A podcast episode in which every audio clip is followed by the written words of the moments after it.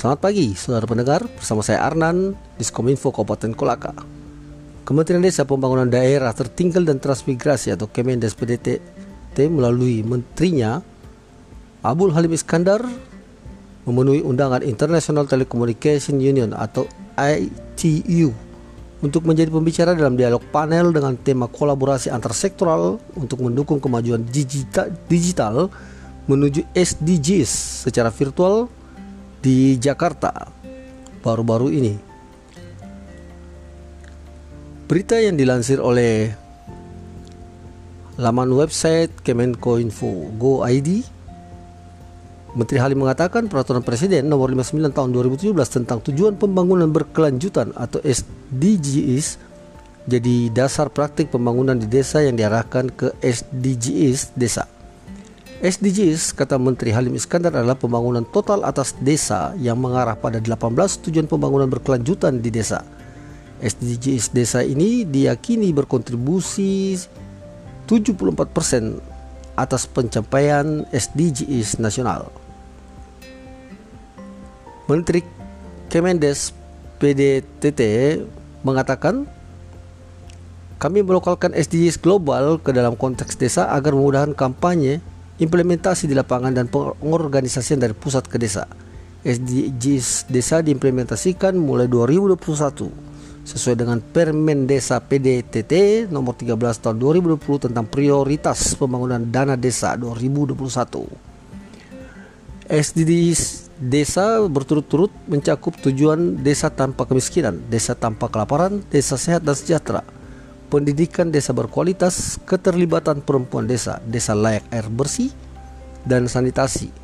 Tujuan berikutnya ialah desa berenergi bersih, dan terbarukan pertumbuhan ekonomi desa merata, infrastruktur dan inovasi desa sesuai kebutuhan, desa tanpa kesenjangan, kawasan pemukiman desa aman dan nyaman, konsumsi dan produksi desa sadar lingkungan, dan berikut berikutnya tujuannya desa tanggap perubahan iklim, desa peduli lingkungan laut, desa peduli lingkungan darat, lalu tujuan desa damai berkeadilan, kemitraan untuk pembangunan desa, kelembagaan desa dinamis, dan budaya desa adaptif.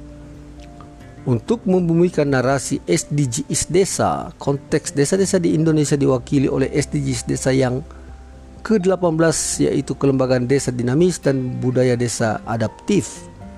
SDGs desa menghargai keberagaman agama, budaya dan adat istiadat bangsa Indonesia, juga menampung kearifan lokal masyarakat dan kelembagaan desa yang produktif agar bertahan bahkan berkembang.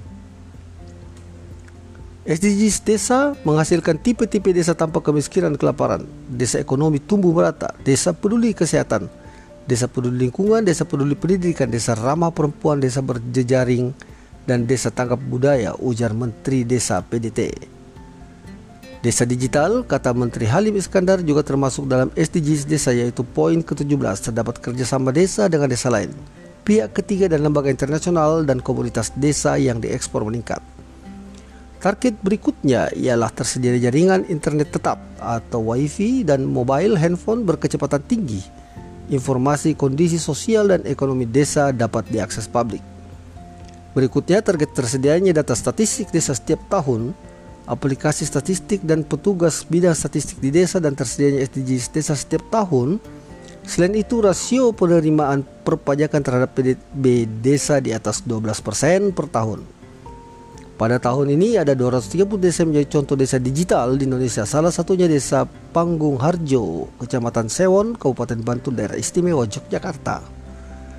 Kemudian, desa mengembangkan platform Android pasar desa.id sebagai marketplace lokal sehingga tetap menjaga jarak perdagangan pembeli. Omset pasar desa.id dalam 7 bulan antara 13 April sampai 28 Oktober 2020 mencapai 1,7 triliun. Desa kemudian mengembangkan aplikasi tanggap COVID-19 untuk menindaklanjuti surat edaran Menteri Desa PDTT nomor 8 garing 2020. Media sosial internal desa menginformasikan hasil rapid test warga positif dan warga di ruang isolasi desa.